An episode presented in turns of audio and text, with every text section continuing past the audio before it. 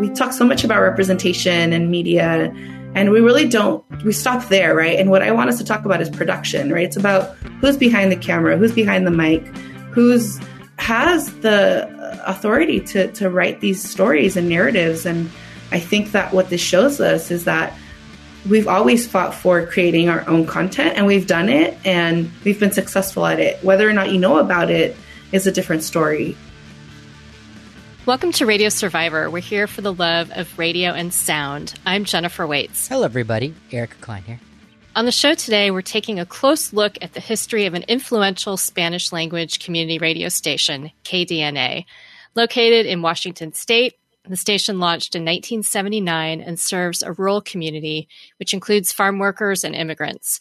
Our guest, Monica De La Torre, is assistant professor at the School of Transborder Studies at Arizona State University and is the author of a forthcoming book about K D N A called Feminista Frequencies, Community Building Through Radio in the Yakima Valley. Thanks for being with us today, Monica.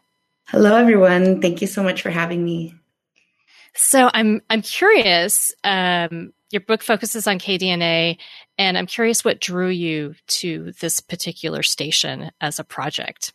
Great. So um, I first became enamored by radio just through my own family and growing up. It was a point of relationship building with my mom, driving in the car with her, driving to school.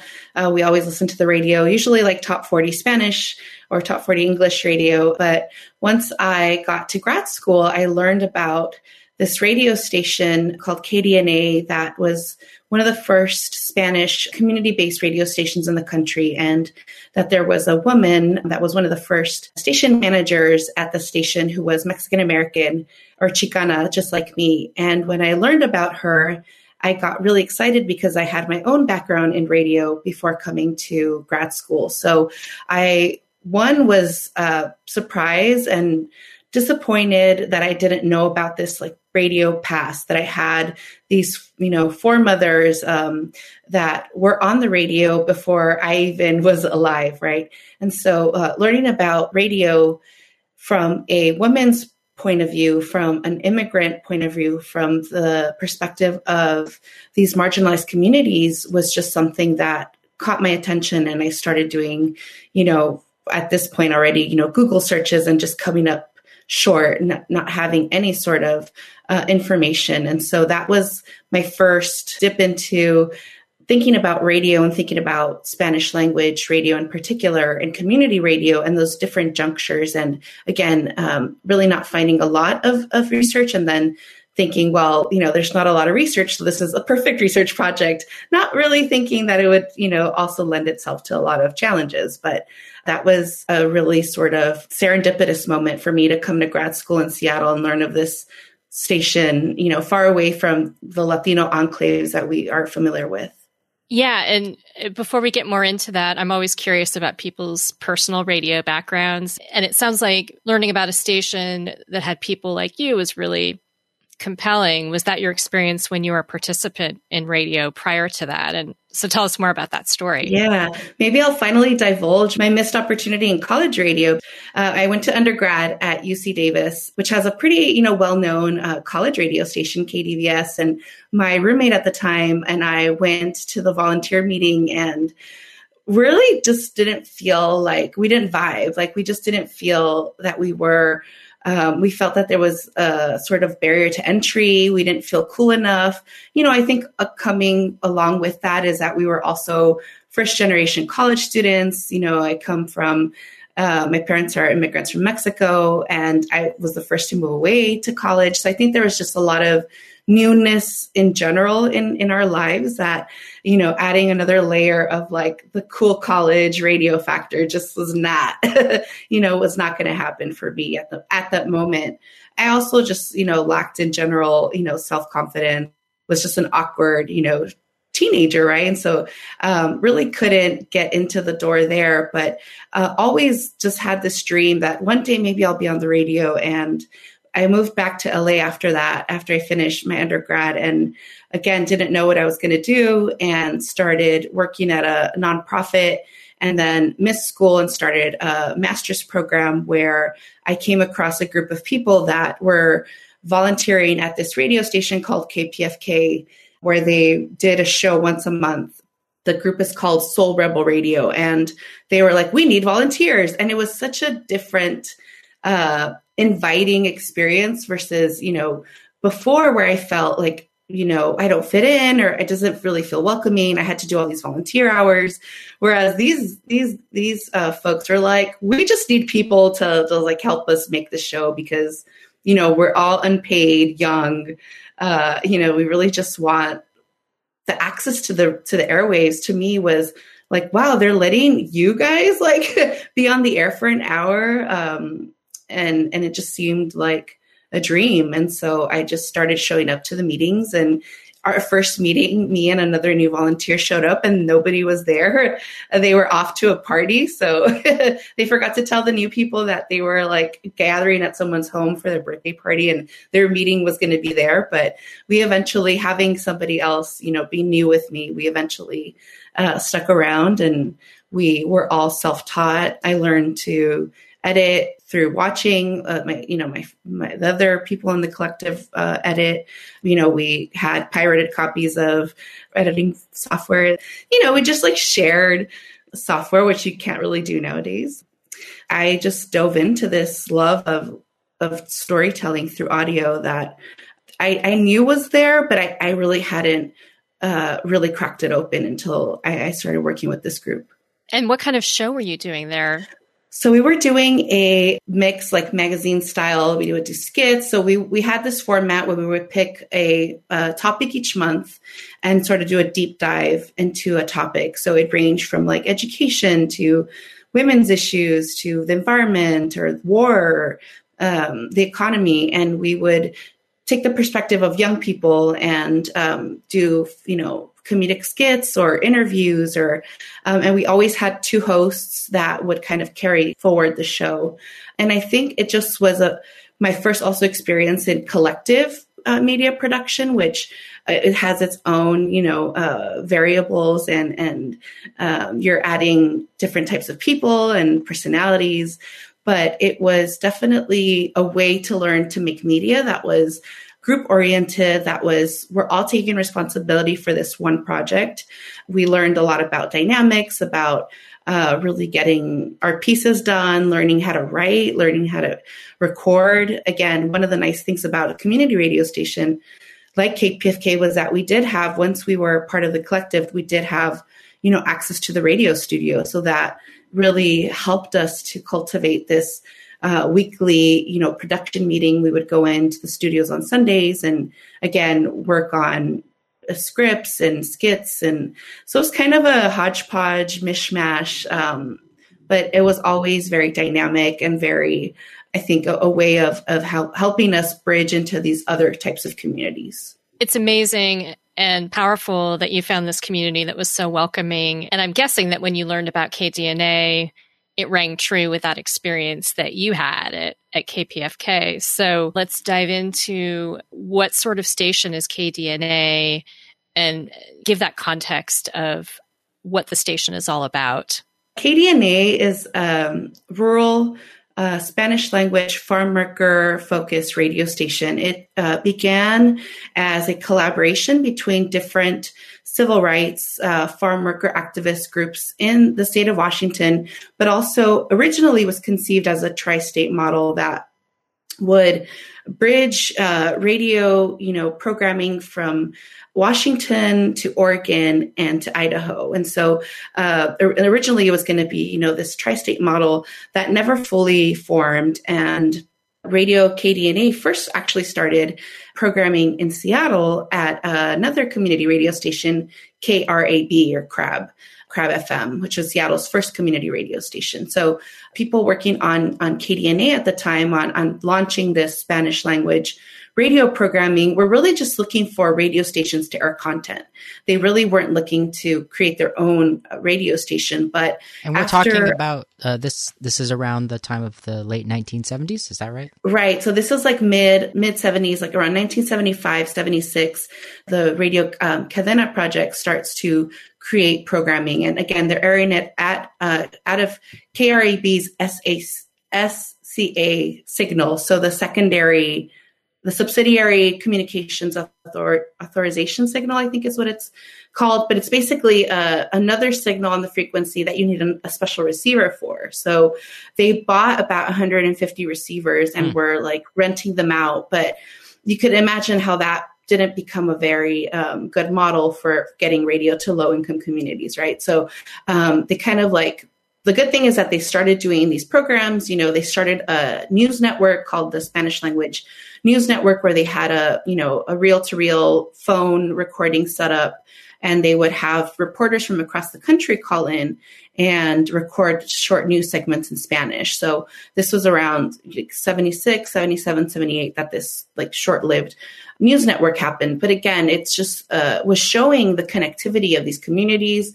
Uh, showing sort of an underground, um, because we don't really learn about or talk about, you know, the, the uh, Spanish language network as much as English networks, right, in the U S. So, but it created this, this like network of pockets of, of reporters that knew that they could now call into K D N A and record news for, for Spanish speaking communities. So um, that sort of set up the the people working on the project to then apply for a F C C license. So they knew that the window was closing soon for community nonprofit radio stations. So they just got in their application in time. And that sort of started this um, new journey of building a, a radio station, but not in Seattle, in Granger in Eastern Washington, which made a lot more sense in terms of it being in a rural area. I think it really set up the station for some benefits in the sense that there is more availability in radio frequency. There was,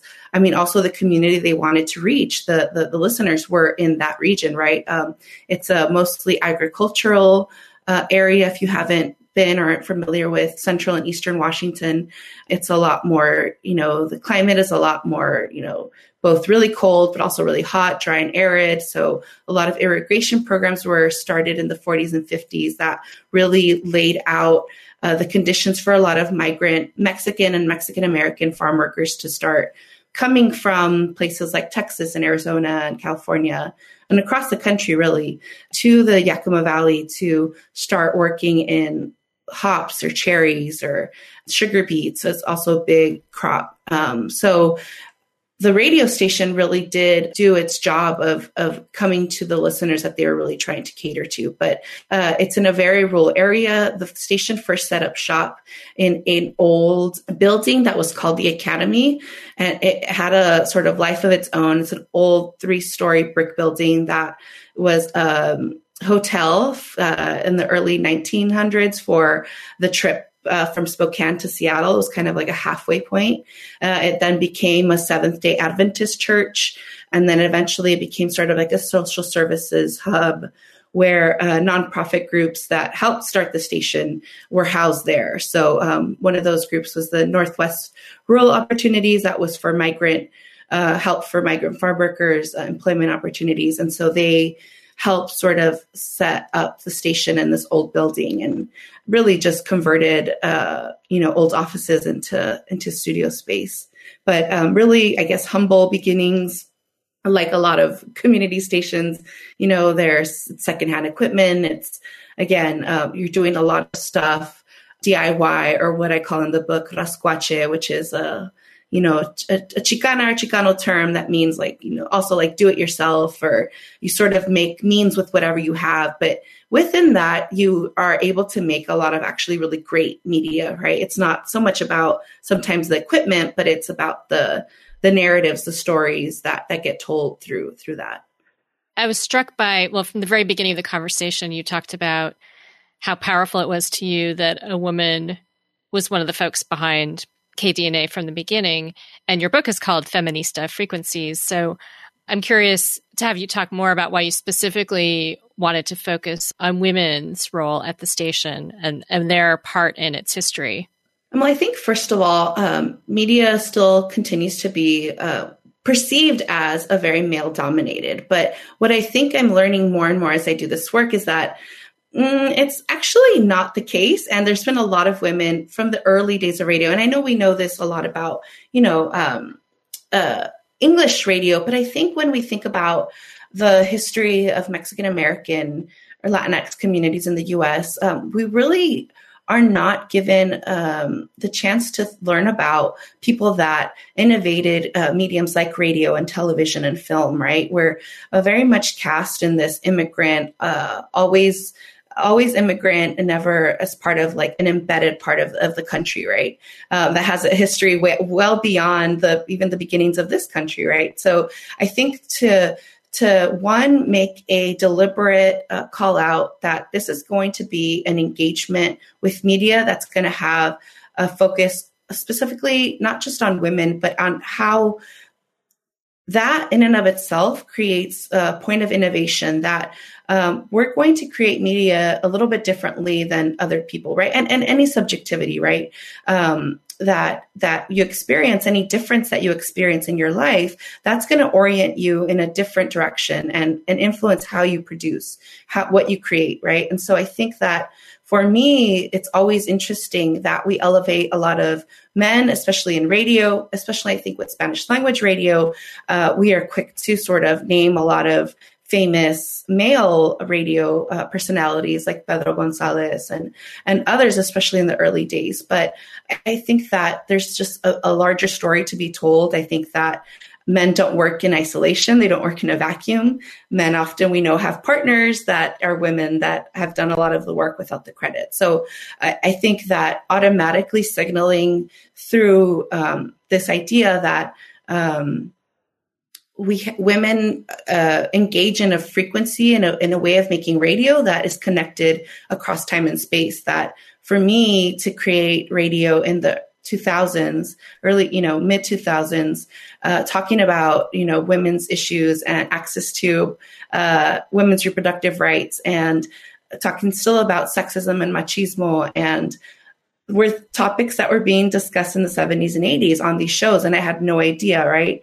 I didn't learn about it, but yet we created the media in the same vein, right? To have references um, to our cultural traditions that are, again, I see it in their program guides. I see it in how we engaged in, um, you know, civil rights, in the memory of civil rights activism of the sixties and seventies, you know, without knowing that there was also some media activism in there.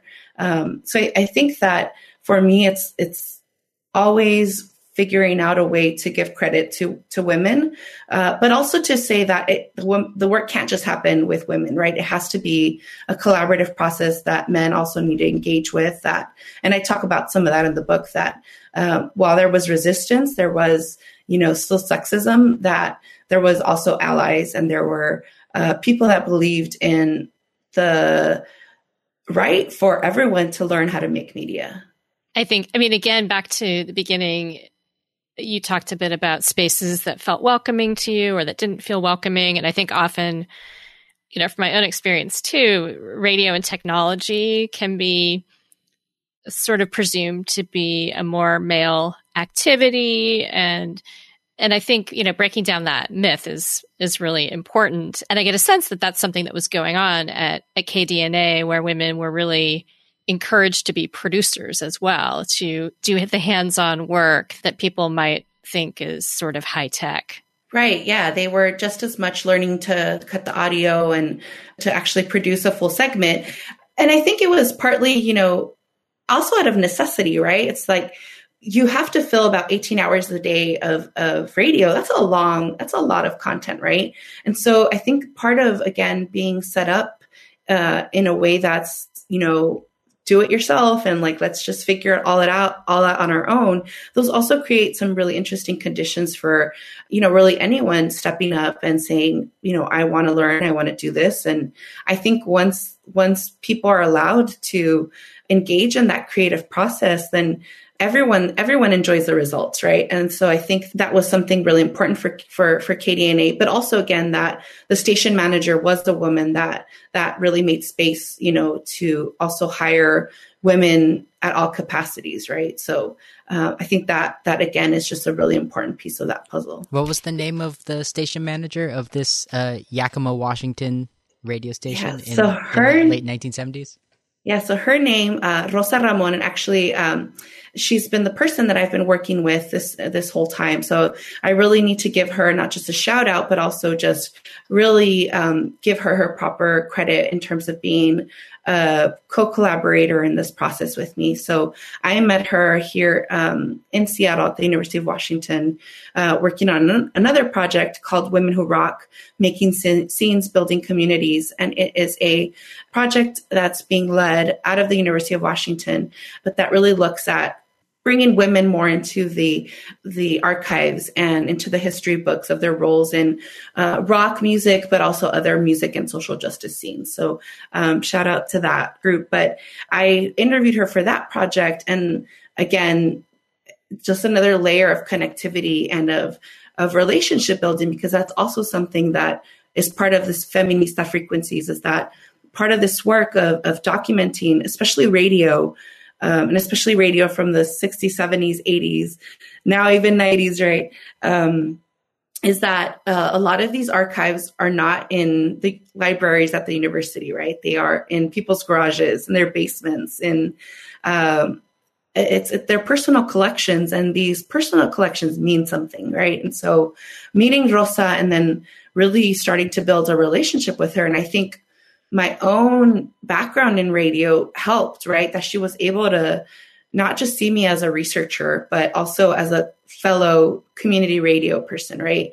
That I wasn't going to just be extractive of knowledge and, you know, interview her once and then say, bye, thanks, you know, I'm going to go make my academic career now. But um, it's really been more of a uh, just learning to Uh, be in community with her, with other people she's introduced me to, um, you know, still keeping that relationship going. And I think that all of those components just are, again, um, they are tactics that, that again, are, are very much feminist, but also just for any person that really wants to build community, right? So her and I have really done a lot of work in uh, finding and, and digitizing and scanning, and she's just as much invested in this as I am. And I think that's also really important, right? So um, I think a lot of this work doesn't happen in isolation. It happens by making those efforts, building that community, and being invested in, in, in getting this information out.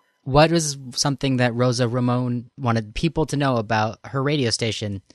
I mean, I think just to know that it exists, right? I think that there's a lot of uh, getting misconception about um, what role we've had and what legacy, what institutional building we've we've contributed to. And I think uh, being at the forefront of public broadcasting is, is one of those things, right? That yeah. what we've used this medium, that farm workers at Spanish speaking uh, communities have used this medium to really build community, to um, learn, you know, information, and just uh, to hear their, of their, their language, right? To hear that.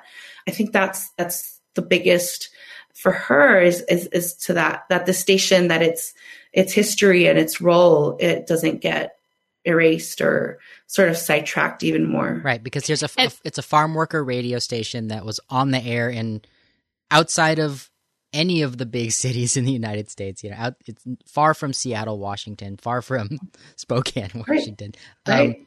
And was on the air for decades. In, yeah, it's still on the air now. Yeah, yeah. Uh, and so broadcasting in the Spanish language, so I could see how it would um, fall through the cracks of the media imagination, yeah. you know, uh, in the big city. Absolutely, and and I think that's one of the um, not just with radio, but with all formats with media that um, one, I think it tries to homogenize, right, and tries to slap one label on communities. It's like, that's Black, that's Asian, that's Latinx, that's queer. Uh, but those are all, you know, they all flow through each other, right? And uh, those are all just um, ways of, I think, sometimes building community, but also of of keeping us apart and, and of uh, of not really seeing how um Spanish is part of U S culture, right? As much as a lot of people don't want to admit it, you know, it's not, it's not, the, you know, we don't have an official language, so it might as well be Spanglish and all the other languages and hodgepodge and mishmashes that, you know, that is language. But you're absolutely right. I think it's, it's easy for it to fall off the radar because we're not even on the radar sometimes, you know. And well, maybe that's a good place to talk about the community of listeners. And, and was this unusual at the time to have a station anywhere that was broadcasting to farm workers, for example? I mean, I don't think it was that unusual. I think that having it um, be so outwardly catered to, because I think, you know, workers in general have always, you know, taken to radio because it's something that they can listen to on the job, right? So I think um, even with Spanish commercial radio in like the thirties and forties and fifties, there were pockets of music and, um, you know, uh, broker time that that was that um, D Js were able to buy, you know, small half an hour at usually really bad times, right? Early morning, late at night.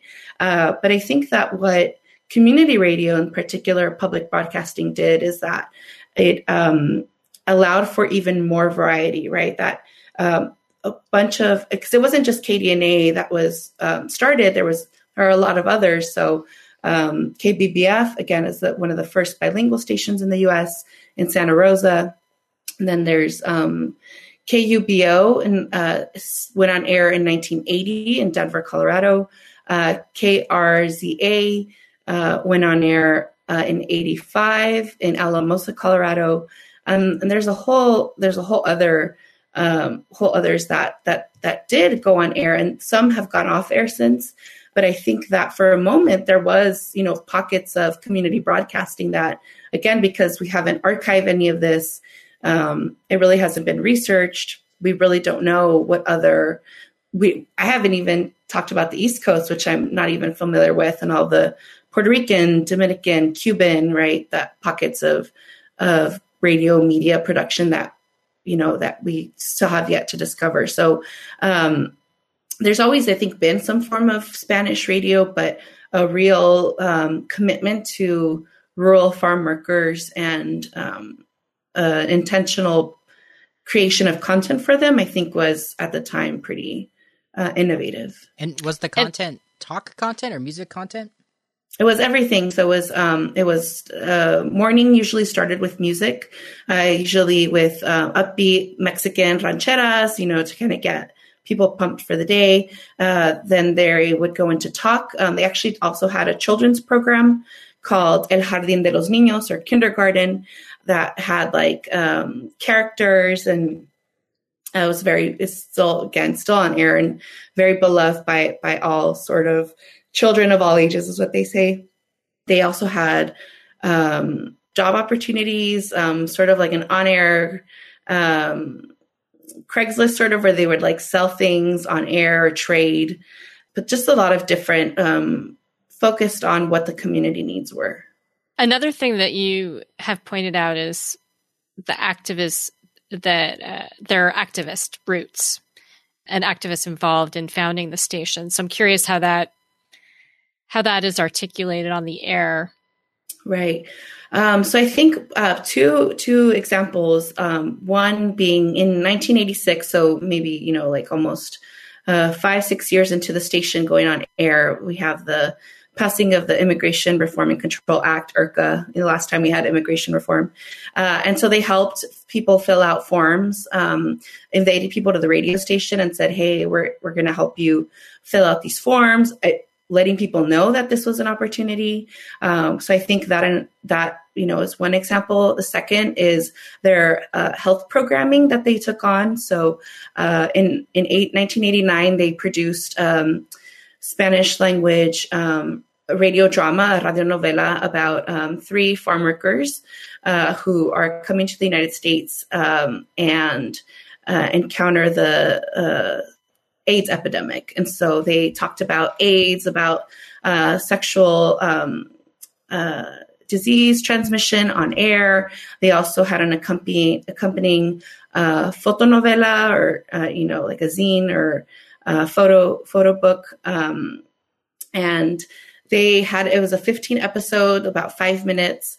Uh, but really, um, this is some of the content that I've, I've, I've uncovered through through this work. Um, and it's uh, a really fascinating show. Again, uh, fifteen episodes, five minutes, three men, and they each play the sort of like a character role of the bad one, the good one, and the one that's figuring it out. Um, but it really talks about, you know, deep, demystifying how one, you know, gets AIDS, what it is. Yeah, at that point, eighty, eighty-nine, right? It's still kind of, what is it? What's going on? A lot of misconceptions, a lot of talk about be, it being a gay disease, a white disease. Um, and so it takes on this really taboo topic. And um, to much of the, you know, both um, celebration, but also dismay of community. Um, and it didn't just air at K D N A, it actually aired nationally too. Mm. So. Wow. Yeah. What was some of the react? I mean, that sounds incredible. And You know, yeah. I, have, I have a number of questions. You know, are we able to are we able to hear that anywhere, and what were reactions yeah. to it?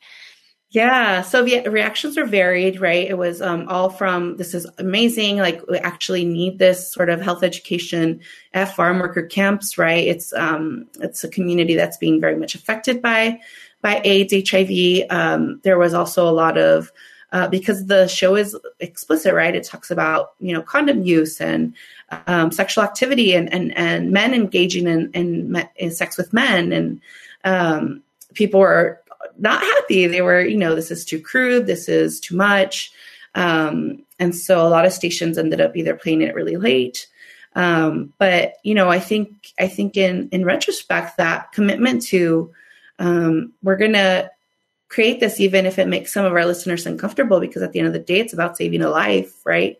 Um, I think that really speaks to the the commitment to uh, using radio as a tool for uh, community improvement and knowledge and, and education. But hopefully, um, I'm also working on a, a companion uh, website and podcast for the Uh, book. So hopefully you'll be able to hear the show on the archive, on the online archive I'm working on. So um, I'm hoping to bring a lot of the content that we've been able to find and digitize um, and put it up online, because I think at the end of the day, you know, this is not my knowledge, right? I, I'm not going to, I don't want to hoard it. It's, there's so much tendency, especially in academia, to, um, you know, say like, this is mine, can't have it. And I, I understand that, but I also, again, I want to stay true to my own community media roots. And if you don't share it, like, what's the point of it? Right. So I'm really hoping that, um, that, that all of these tools, right. The, the website, the, the book, the, the podcast will just elevate sort of these stories and, and, and inspire, like, to figure out where other, you know, what other radio stations created by different communities are out there. Because I, I really do just, I know that there's just so much uncovered, you know, Uh, history out there. So I'm really hoping that this is just a little bit of a larger narrative. Well, Monica De La Torre, uh, assistant professor at the School of Transborder Studies at Arizona State University. Uh, when that website, when that book is available to the public, uh, people will be able to find out about it at radio survivor dot com, and perhaps uh, we'll have you back on to celebrate. Uh, yes, celebrate. Absolutely. And, and the book is called Feminista Frequencies: Community Building Through Radio in the Yakima Valley. We're we're focusing today on Radio Survivor, uh, in specifics on a radio station called K D N A in English, or Cadena in Espanol. And yeah. uh, it was a farm worker radio station. How much uh, union organizing, farm worker uh, labor politics was on this radio station? Yeah. Was there an involvement directly with with farm worker unions, or is, how did that yeah work? yeah and no we're talking it, um, about the uh, about the eighties and nineties, and it's still on the air now, but we're we're also yeah, talking yeah, about yeah. the history of this station, which was founded in it launched in nineteen seventy-nine. yeah um so yeah that's a great question. Um so actually uh, cadena means a chain chain link, or in Spanish, so it's also very appropriate in that it was trying to build, you know, um power, I think, as well, and worker power, while uh, not I think uh officially affiliated with any sort of um, particular union. Uh, the United Farm Workers, uh, Cesar Chavez, did come and visit the station and was inspired to then launch his own network of radio stations, uh, the Radio Campesina Network. Um, and they had uh, their own version. We have our own version, uh, the uh, United Farm Worker um, group here in, in, in Washington also uh, organized and was, uh, they were volunteers for the radio station as well. Um, I think what the, the station really tried to do was to inform workers of their rights, inform workers of of of the fact that they, you know, had the the right to bathrooms and breaks and, you know, proper wages, and um, warning them that, you know, pesticides were, um, uh, you know, dangerous and uh, and could cause illnesses. Um, so I think that all of that, um, you know, we read it as pro-worker, you know, pro-worker um, and, and, and pro-union. And I think it, it very much is, but it's also just basic, you know, pro-human rights. And so I think that uh, obviously um, the radio station, because it was for that specific community, was going to be um, challenged by structures like uh, agribusinesses. So um, we do know that some, you know, uh, you know, big growers were a little upset uh, about Radio Cadena, but you know, they never violated any F C C violate any F C C rules, and even though they, you know, tried to catch them in, in sort of F C C violations to get them off air, um, when there were I N S at the time, or ICE raids, immigration raids, um, the radio station did play a song, I've been told, to sort of warn for, warn farm workers that um, that ICE was around. So um, uh, that that's been a story I've heard Uh, Uh, shared about the station. But I think they were really just trying to, uh, you know, provide uh, marginalized communities with resources that, one, were available to them by the government, right? Uh, but then I think also just letting people know that they were, they were here for them, right? That they were going to be a source for information. Um, you know, I've been told a lot of times that instead of nine one one, communities had Radio Cadena on speed dial, right? That they would call the station before they called the police or firefighters or um, any any sort of authorities. It was always calling the station first. I think that speaks to the trust and and the um, how much the station was able to become embedded in the community. And who who are the folks who are running the station, and who are the volunteers on the microphone, and and were they were were listeners becoming active participants in the station as producers? I'm curious about the the broader community, like within and outside the station. Yeah. So um, from from what I've gathered, and you know, that's been something to talk to listeners has been a part of challenging, right? Especially for that time. But um, a lot of the the D Js were, you know, just volunteers from the community itself. Uh, college students, young people, uh, farm workers themselves. So the because they collaborated with this organization that I mentioned earlier, earlier, Northwest Rural Opportunities, they were able to offer job training programs for farm workers to then transition into radio work. So um, a lot of the um, people on air were actually, you know, farm workers themselves. Um, a lot of the women, there was a women's show called Mujer, or Woman, um, and a lot of those women were former farm workers that then were able to transition into uh, radio broadcasting work, and just people from the community that that were interested in, in being on air. A lot of uh, people also, they invited, you know, social workers and doctors and different Uh, members from the community to be interviewed as well. So um, I think it, like any community station, it's welcoming of whoever wants to make, you know, make radio and, and, and play records and play music. That's really unique though, because we're all familiar here at Radio Survivor with urban radio stations that run on volunteer labor. But it, I, I, I'm fascinated by the idea of this Yakima, Washington, farm worker focused Spanish language community radio station that was that that um, was able to staff itself with volunteers. Uh, yeah, I mean, anything? They had a staff. They did have a staff, like I think at, at most, like maybe five. Mm-hmm. But did I, I'm sorry, I cut off your oh, question. Oh no, that's great. So so so there's five paid staffers, and then then there's this um, large unpaid staff that that that that makes the radio every day throughout the decades that this station mm-hmm. is on the air, mm-hmm. including today. It's just, um, mm-hmm.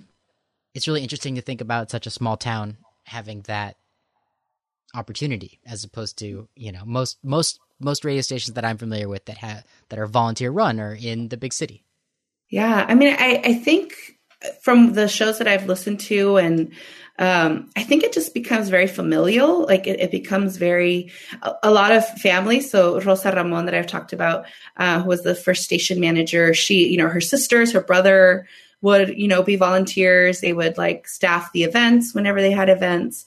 So I think like a lot of, you know, Latino families, we will pull in our, on our own to, you know, guilt them into helping us. But um, I think that there's just such a commitment um, to to keeping the station and, and, and to knowing the value of it, right? Because I think when, I, when I've gone to the station and talked to the people there, they're very proud and they're very aware that theirs is a very unique place, right? So since seventy-nine, they actually have been able to uh, move into a brand new building that they built over the same place. So they demolished the old building and um, through grants and, um, you know, fundraising, were able to create this brand new, really beautiful community center structure that has both the radio station, but also meeting space.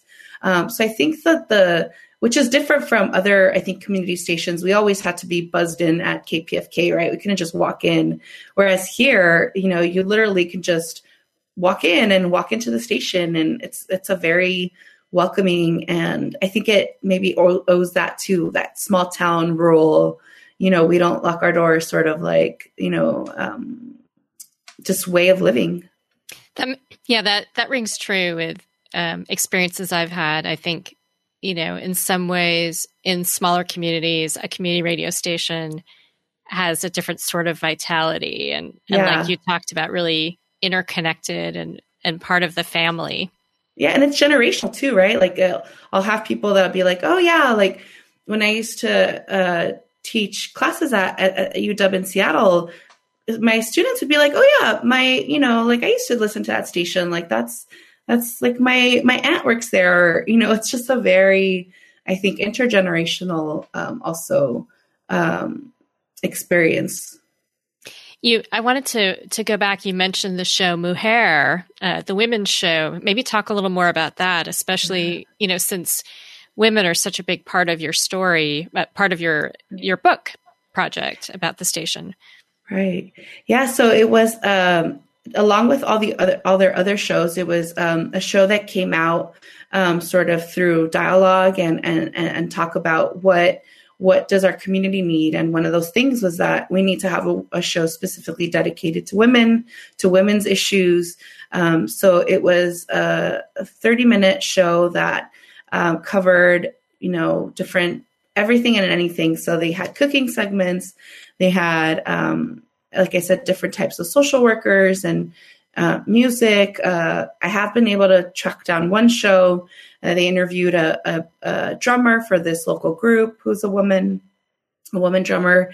Um, and they also, you know, again, bridging those difficult topics, had um, talked about sexual assault and incest. And that was one of the shows that um, I was told in my interviews was really impactful, and actually uh, just mentioning you know, that, that topic on air really allowed for people to just call in and, and really uh, share and, and start talking about these really, you know, um, damaging and hurtful experiences. But uh, I think that's one of the really beautiful things about radio, is that it does give that anonymity, um, but also that, that, that intimacy, right? That's what the voice really lends itself to, is that um, people are able to call in in, sort of um, not the best conditions and, and seek guidance and seek help.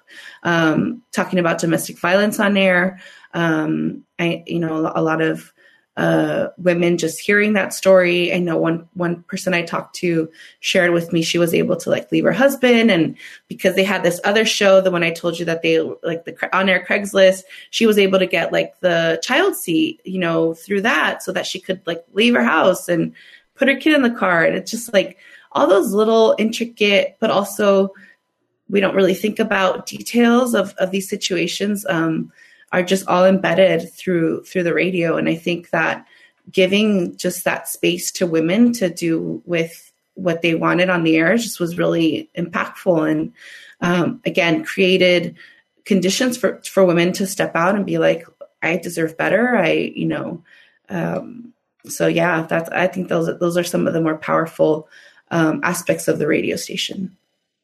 And, and you've mentioned at least one example of how influential the station was. Maybe talk a bit more about that. You know, it, it sounds like they were really doing some groundbreaking programming and projects. And how has that influenced other radio stations or other communities?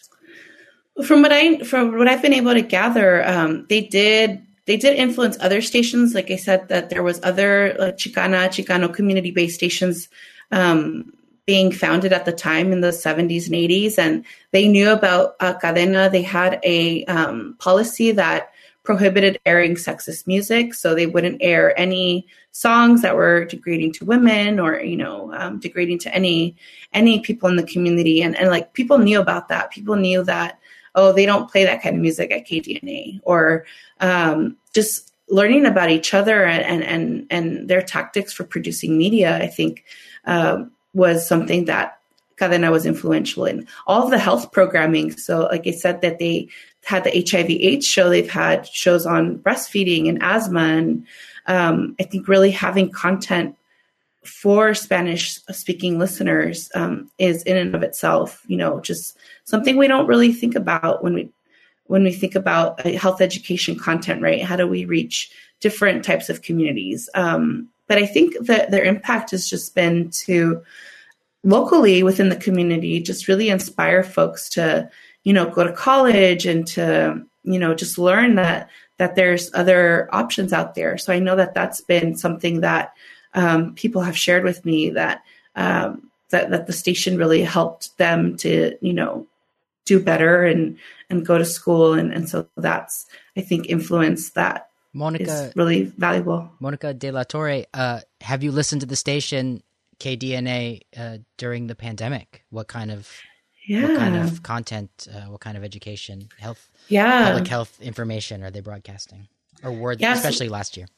Yeah, I, I don't listen a lot to it, but I know that they were um, getting information out about, you know, first like um, COVID and what it was, and then now getting out, you know, the, the information about the vaccine. So um, it's still very much, um, and now they're working with uh, a local health group called C M A R um, that, it, you know, I think is committed to informing different communities about uh, both uh, COVID and the vaccine. So, um, but they're still on air. They're still, uh, I just listened to it this weekend. They're still playing music, sort of um, their regular programming, but interspersing, you know, public service announcements about uh, washing your hands and, you know, all, all that, that we all heard early on in, in, in, in the pandemic. So they're definitely part of that, you know, um, that voice of getting information out to the community. Right. And, and, you know, here, here in the big city, um, in, in the middle of June, twenty twenty-one, the vaccine might be old news, but Yakima, Washington farm worker communities, Spanish language right. community radio programming, uh, there, there might be, uh, there might be, there's a lot more urgency about, about getting vaccine information to the right people. Yeah. And if people are still traveling for work, right? Like I know states have had different rollouts. So, you know, maybe in one place people aren't able to get it, but here they are. So I think it's, it's, it just continues to be an important source of, of up-to-date information. And earlier you talked about some of the work that was being done before the station was created had to do with um, creating news content that could be shared all over the country, right. really. Um, right. and, and did that continue after K D N A launched? Did they continue to create content for other that other stations could use? And was this volunteer news? Per, per, was this? Uh, I don't know if. How, well, I know that they did like uh, have like um, other news producers call in, so they were probably hired, you know, employed through other news stations. But um, right. it, it didn't continue in that format once they were in in. Um, In Granger in the Yakima Valley, I think they they started just broadcasting uh, some of the N P R news, and um, then they started airing. So then N P R started uh, producing a show called Enfoque Nacional, which was uh, it ran from nineteen seventy-eight to eighty-eight, and it was N P R's only Spanish language radio program, but it was produced out of K P B S in San Diego, and so um, that was shared with K D N A. So a lot of these stations shared programming, right? So K D N A shared some of their stuff. Like I said, they shared, um, they aired the the um, AIDS, H I V program, the Tres Hombres Sin Fronteras, Three Men Without Borders, and other shows um, to other stations. But um, from what I know of, the the news network sort of went away once they once they came to to Granger. Yeah, I mean, I've heard in recent years from from other stations about, in particular in California during the wildfires, that um, in emergencies often it can be really difficult to get information in Spanish, um, and so stations that have that air um, either Spanish programming or bilingual programming are often having to translate press conferences on their own. Um, and, and so I'm curious if that's something that I would imagine that that is, is part of what K D N A does is, you know, provide some of this information that might not otherwise be available in Spanish.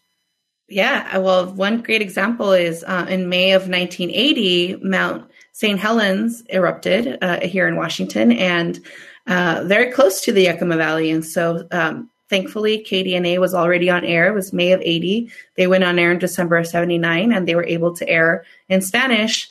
You know, go to your homes, like, don't be out in the fields, like there's been a volcanic eruption, you know, so just even having that example that they were able to have, you know, emergency broadcast uh, services for Spanish speaking communities was um, life-saving, right? Because had they not had the station on air, you know, that ash, the um, all of that, the harmful effects of that eruption um, was reaching, you know, the Yakima Valley. So, um, it really did put the station, you know, in a good uh, test to to see if they could, you know, really fill that really important role of of letting people know to to go home and be safe. And presumably radio, you know, these groups, uh, people came together to want to found, they decided to found a radio station um, for a particular reason. Maybe talk about that a little bit, about why the medium of radio was what they chose versus, you know, television or a newspaper or, or, you know, what have you. Right. Well, absolutely. I think that the fact that radio is a lot more accessible, it's a lot more low cost to make and to replicate. Uh, they did try.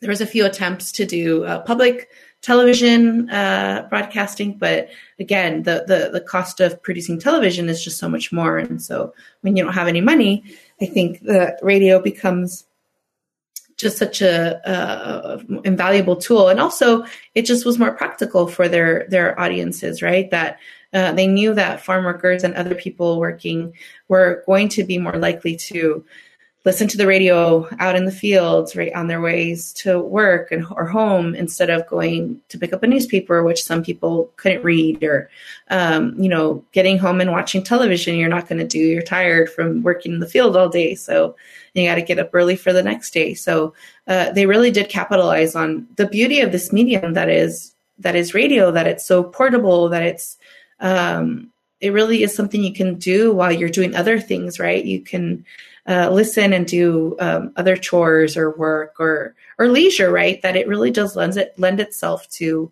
the different uh, moments of your life and of your day. And as we sort of wrap things up, maybe maybe talk a little bit about some of your favorite finds in the archives, because it seems like you have uncovered a lot of interesting stories and details about the station. Yeah, I mean, there's still a lot. There's so much. I think, you know, if I'm going to portray, I've talked so much about my love of audio that I'm going to say I love the pictures. But, you know, I've the thankfully Rosa has, she bought a camera early on, and, and, and just the visual archive is just so stunning. And, and I think because I'm just a audio radio geek at heart, that just seeing the old microphones and the setups and, you know, the, the converted stations, because it just takes me back, I think, to K P F K, and it doesn't look the same, but it kind of does. Like, it just has that, that feel of a, you know, so many people have come through these doors and marked their place in the studio in some way or, or another. eighties and fashions. You got, you got all exactly. Those the fashion, the, all of it, the hair. The, uh, the, the hair. hair. Yeah. So I think um, really finding a lot of the visual, the, the program guides, um, which a lot of them were like hand drawn. Um, and so all of that just like to me spoke to, I think, again, because of my background, and not to just give so much credit to being like a radio person, but, you know, I think it does just give us a different lens of analysis, right? That I think I'm just so grateful for as a scholar, that I have this other way of thinking about media production, that I could see them drawing it. Like I could feel them when I used to sit in a three a.m. editing, right? Like I could just picture them, you know, at two a.m. drawing that program guide, right? And it's just like, that comes through for me in, in the stuff that we've been able to find. Uh, but I think uh, the, the few shows that I have, I think are are definitely up there in terms of just listening to the voices, listening to the choices and, and production, um, the music. That's so cheesy eighties background stuff. But, you know, it just it just really marks the time and place. And um, I think just having these um uh, treasures and, you know, accessible, and thankful that people have held on to their, their things and to their memories and to the importance of it, that they, that Rosa knew even in, you know, seventy-eight, seventy-nine, I'm going to buy a camera and I'm going to take a ton of pictures because this is, this is, this is something, right? Um, it could have so easily been, you know, a, a, for, a you know, forgotten, uh, you know, thing to do, but thankfully it wasn't. And, and, and I think now we're just able to look at it and, and really learn from it, because I think the, what I ultimately hope that the book does is that it helps us talking about, we talk so much about representation and media, and we really don't, we, we stop there. Right. And what I want us to talk about is production, right? It's about who's behind the camera, who's behind the mic, who's, uh, has the authority to to write these stories and narratives. And um, I think that what this shows us is that we've always fought for creating our own content, and we've done it, and we've been successful at it. Whether or not you know about it is a different story. Um, and so I think that um, I'm just really excited for people to learn what Gran- where Granger, where Yakima is. Like, I think that's going to be just such a cool, you know, um, addition to the Mexican American experience here in the U S, that we're everywhere, whether you like it or not. You know, it's uh, our histories are embedded uh, very much in our, in this culture that we call, you know, America and U S. And, um, and so I think that having the, the, cause you know, we're so much about evidence and what's your, you know, what's the proof, that I'm really glad that I have these, these um, visual and, and, and audio pieces of, of evidence to to share. We're always on Radio Survivor trying to broaden our understanding of, of what radio is and what radio history is. So Monica De La Torre, I'm so thankful that you came on the show to tell us more about K D N A and this important history. So thanks again. Thank you all so much. I'm such a fan. And I just, um, I'm really thankful that, um, that you uh, create the space and continue to broadcast in this medium, because anytime anybody says, what radio, what's that? I'm just like, bleh. It'll be around even after where all this other stuff is burned to the ground. We're also a podcast. people, well, yeah, people, yeah, podcast. People tend you know to like I mean. those things, apparently.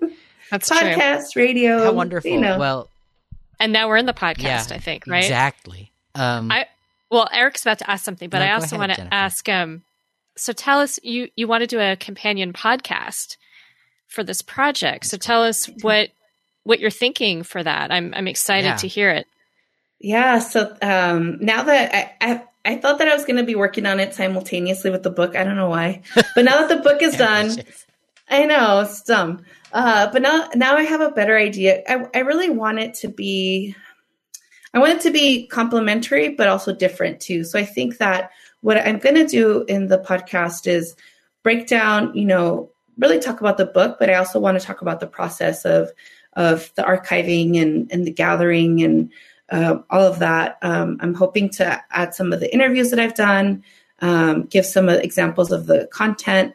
Uh, but like I said, I'm hoping that um, the full radio shows that I've been able to digitize and have um, will also be, you know, available. But I really want the podcast to just add another layer of analysis and, and of explanation, because just personally, I just, I, I think in different ways. And I think the book will make certain arguments that, you know, I think that the, I'll be able to flesh out more in, in the podcast through just talking about it. And um, just to give a different teaching tool, because I'm also a professor. And so I feel that, you know, just, I always, when I'm teaching books, especially now, just, I want other form of examples and, and, and knowledge and content. So um, I'm hoping that it kind of gives sort of a, a snapshot of the book, but also adds a little bit of more um, context to it as well.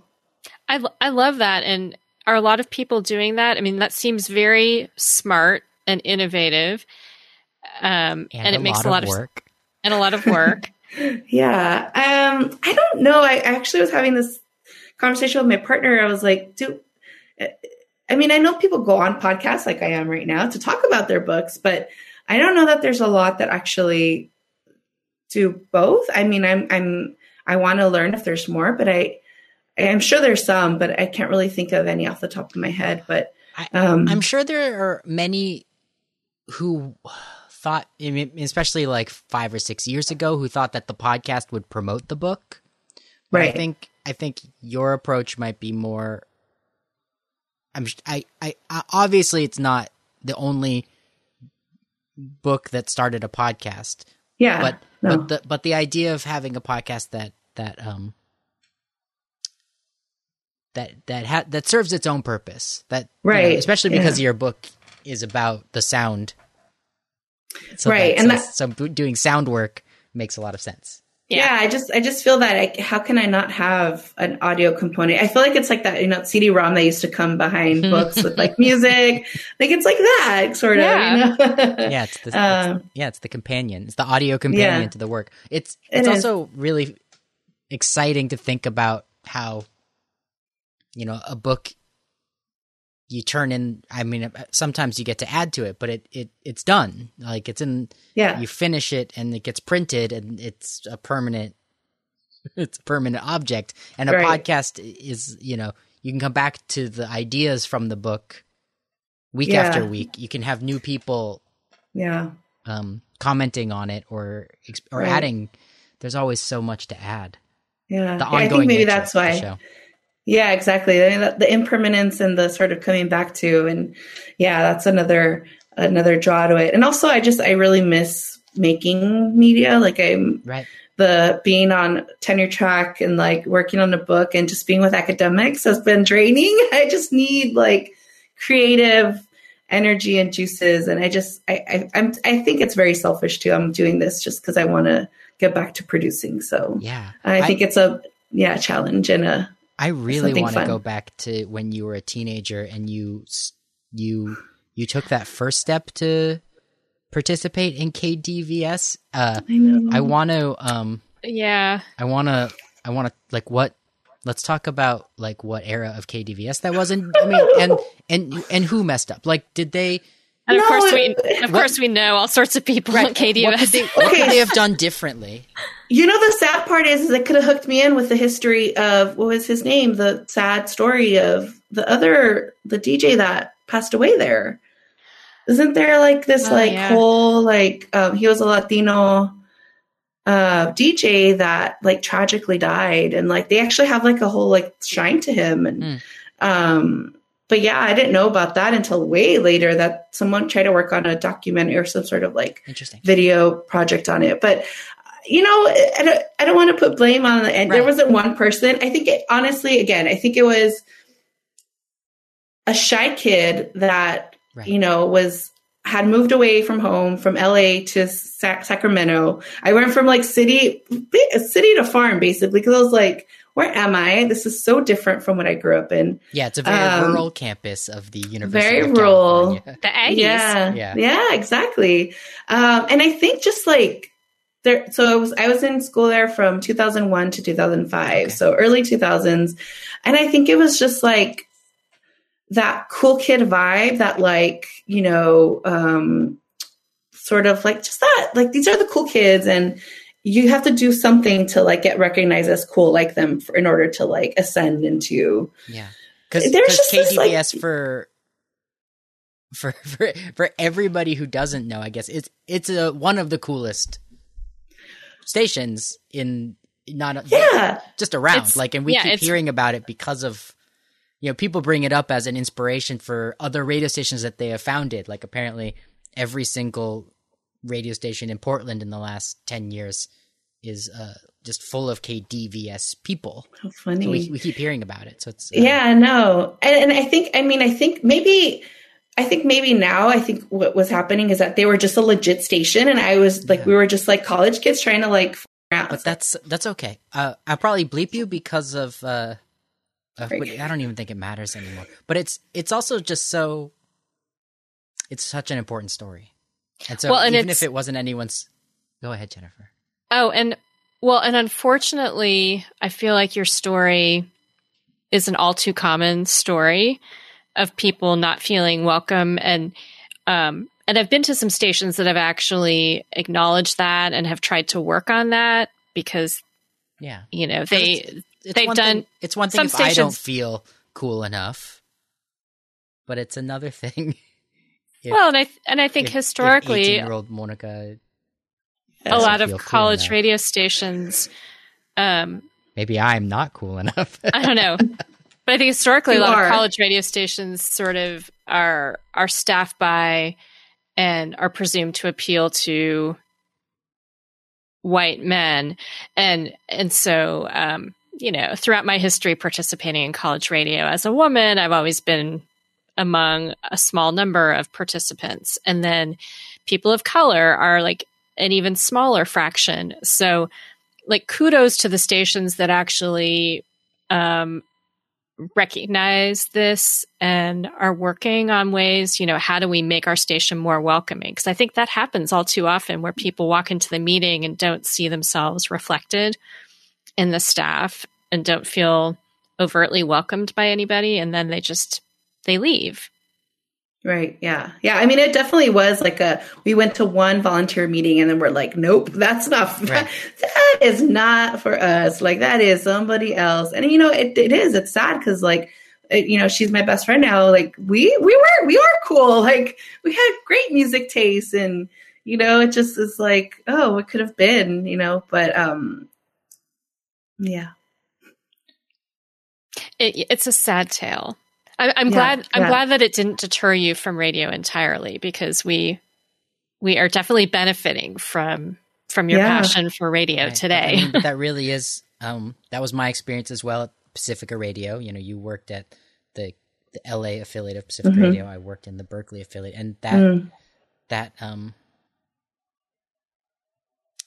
they just like yeah, we need your work. Like, we want your work. Here's right. how you're going to do the work, and now do it. Attitude is yeah. unlike anything else. That I mean, that's that's that's what I love the most about community radio. That um, right. that there's there's not a job interview. Right. You don't have right. to wear. You don't have to get a special haircut. Yeah. To prepare for your for your community radio job interview, it's a it's yeah. it's a lot more about um, the open door. The, the community yeah. access of it. Um, and like with my group, with Soul Rebel Radio, like yeah. I wasn't even like the first, like I wasn't even the first like generation or the first group, the first iteration, like that they had been around for a few years before. And they just like, I think they had like two or three people that were like constant. And then they just like knew that they opened the door for us. We're going to keep letting people go through and like, yeah. you know, rotate out. And I think that was part of the beauty of, of, of this group is that, they kind of just gave us, gave certain people the keys and then uh, the rest of us got in. So yeah, it's a really unique community radio model to, to get a show going yeah. where, where, where, yeah, you, you they, like they're, yeah, they're out in the world, uh, um, bringing more people into the fold of the station yeah. because they're only responsible for this, what, like one hour a month, I think you were saying. Right. Yeah. Um, yeah. yeah. Once a month. What did you call, you called, uh, K D N A uh Rascuache? Yeah. Rascuache, Did yeah. I spell it right? That sounds like I spelled Ra- it right. R A S Q U A C H E Very good. Oh, Rascuache. I love it. Yeah. So I that know, means it's a good um, word. Like D I Y, yeah, like, you know, gritty. Using what's at hand, using secondhand stuff, you know, like old whatever, but just like slapping it together and making it work. Yeah, that's a great word. Yeah. Yeah. yeah. So, um, yeah, it's, it's, it's cool to think about that and like, um, how that then translated to the shows and the aesthetics. And again, it's just like, you just make it all happen. You just scrap it all together. And, you know, um, I think that that's how a lot of, you know, stuff that's innovative gets made. Right. And, and, and not to like glorify either. Like I have a colleague and a friend that's always like pushing back on, like, we don't have to be poor either to like make cool shit, cool stuff. Um, you know, you could also make things with a budget and, you know, we also need those projects, right, that are well funded. And, um, but, but I think what sometimes gets lost in that, right, and like the capitalist gaze of all that is the, the, the creativity and the, you start making it for other reasons. And, and I think that's where sometimes things get, you know, sidetracked somewhere else. But um, well, I just yeah. found my new favorite Wikipedia article for Rasquatchismo. So nice. Link in the show notes to Rasquatchismo. That's cool. I love it. Well, is there anything else that um, that we should have asked you that you want to share about the project? Um, definitely send along if you have other links that you think we should yeah. include in our show notes mm-hmm. that we can share with our listeners. What's, we'll definitely put a, oh my gosh. a link to the book.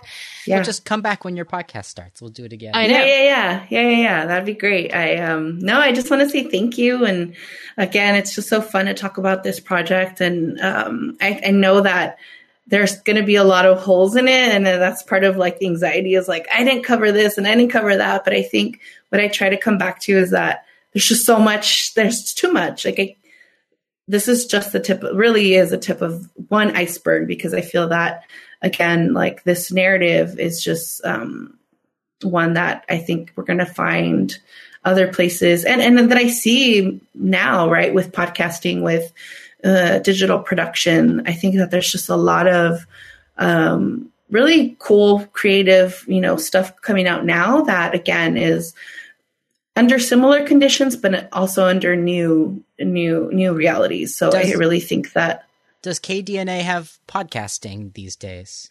I, I, I, st- I see the website is. Uh, You can online, you can listen to their station online. Yeah. I think that's about the extent of it. Um, they're still, I think, pretty much, um, uh, you know, sort of focused on the terrestrial radio aspect of it, but I'm not aware that they're really doing a lot of podcasting. And do they, is, is it an on-air fund drive listener supported radio station?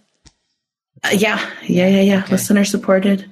Uh, so Yeah, they're they they've had their own struggles, and I, they've gone through a lot of changes in the in the recent history. But um, you know, I think that there's they're still on air, they're still doing their thing, and um, hopefully they, they could still be around for a while longer. But you know, the the politics of especially you know um, just commercial radio is crazy. So right, but they're a non-commercial station.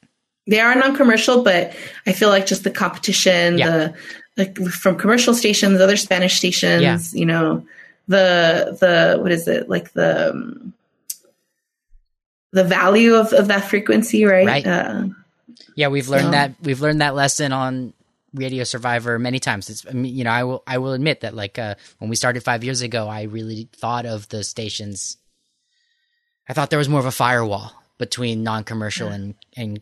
commercial radio, and we've we've learned that there's not. It's porous, and even uh yeah that it's the same media landscape, just mm-hmm. uh, a slightly different hill of the well and I think in media landscape. You know, I don't know about in Yakima, but in other like rural small small town communities that I'm aware of, the commercial and community stations often are quite similar mm-hmm. because they're um they're serving a hyper local audience. So it's a bit different than big city listening. So right. you might listen to a commercial radio station in a small town and be surprised by, oh, this right. sounds kind of like the community station. Yeah, actually. They might do the, mm-hmm. they might do the on-air uh, community, uh, you know, swap board as well. Yeah. And so I would, yeah. I would think in those cases, you might actually be in competition for underwriting versus advertising. Monica De La Torre, Assistant Professor, School of Transborder Studies, Arizona State University, author of the forthcoming book Feminista Frequencies, Community Building, through radio in the Yakima Valley. What a wonderful episode today on Radio Survivor. Uh, I, I, I want to hear more. I didn't, I can't wait to hear the podcast when it comes out, because, um, that hour went by really fast for me, learning about this new radio station, knowing that it exists, knowing that it has an entire lifetime of uh, history and the people that went through it and everything, everything about, you know, knowing what I know of radio stations and now finding out that this other one uh, exists, like so many others that I know so little about. Uh, so exciting. And um, what a what a gift to to get to learn a little bit about it from someone who who has studied their history. This is Radio Survivor. We're here for the love of radio and sound, as we say at the top of every episode. This was a podcast that you just listened to. This uh, podcast edit is online at radio survivor dot com. Perhaps you listened to it there, where you can stream it in the in the uh, web browser player. You can also get the podcast wherever you subscribe to podcasts, Stitcher, the Apple iTunes app. You know, we always, this is part of the show that I just freeze up. Um, you know, it's uh, Paul, Paul does it best. Where, where, where you get your podcasts. Paul will be back soon. Uh, the whole industry has shifted around so much, including the fact that uh, Apple just recently um, changed the word subscribe, which has followed podcasting for the entire history of its existence, since the word uh, is linked to an Apple platform, the you know the the, the iPod. Uh, isn't that ornate and Byzantine? Um, subscribe is now being used in the way that it used to be used, uh, to mean that you're paying a little bit of money for it. Uh, so you don't subscribe to a podcast unless you give them a dollar. That that model is brand new for the Apple uh, platform, and you know, Radio Survivor has nothing to do with it at this point. We do, though, have a Patreon subscription model. If you're interested in supporting the work that Radio Survivor does, and you can afford a dollar a month, you can become a Patreon supporter. You can also give us five dollars a month, and uh, you know, it's been a couple of years since we engaged in a campaign in which we created a zine and printed it and sent it to all of our supporters who gave a certain amount of money to the Patreon campaign. Uh, but but but the website is still there. That money goes a really long way. It helps support the work that we do. You know, I, I get to use it to pay for the professional editing software. I don't have to pirate my professional editing software like uh, members of the K P F K community Radio Rebel uh, had to do in order to be radio producers. Uh, I, I, I pay a subscription fee, and part of the Patreon support, part of the Patreon support for Radio Survivor goes uh, towards those costs, as well as other costs. Uh, and yet, and yet everyone who works at Radio Survivor does it as a volunteer, uh, volunteer work. And I'm going to say more about that, but let me tell you first, Radio Survivor loves to get email from its listeners uh, on all topics, including the one you just listened to, as well as ideas for future episodes, guest ideas, feedback on the work that we do, questions about things that you want to know about in the world of community radio, college radio, low-power F M radio, the history of radio. These are all the broad topics that we love here on Radio Survivor, as well as podcasting, when it serves communities. Uh, you can email us. The email address is podcast at radio survivor dot com. Well, what I was going to say is that Radio Survivor, the work that we do, Jennifer Waits produced today's episode. Paul Reismandel produced the episode last week. I edit every episode. I create an edit uh, that goes out to radio stations for free. Uh, these stations don't have budgets. They're low-power F M stations, community radio stations, college radio stations. They do not pay for programming largely, and Radio Survivor is distributed to them at no cost. Uh, they air us every week um, for free, and it's it's an honor to be on those airwaves. I create a radio edit. I create a podcast edit. I go through, make sure that um, it's ready to be shared in the public view. Um, that, that it sounds as clear as can be uh, made. And uh, all of that work I do uh, as a volunteer here at Radio Survivor. And at this stage, I, I thought I want, I decided yesterday that I'd like to just let listeners of Radio Survivor know that uh, I am looking for more paying work in the world of uh, podcast production and radio production. And if you have any tips or leads for a very experienced community radio editor and producer, uh, please do reach out. The email address is podcast at radiosurvivor dot com. I would really appreciate uh, the help of the, my community uh, in this job search. Well, on behalf of Paul Reese Mendel and Jennifer Waits, my name is Erica Klein. Thank you so much for listening.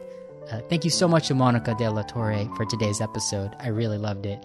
And uh, thank, thank you. Thank you for being a member of our community. We'll see you next week.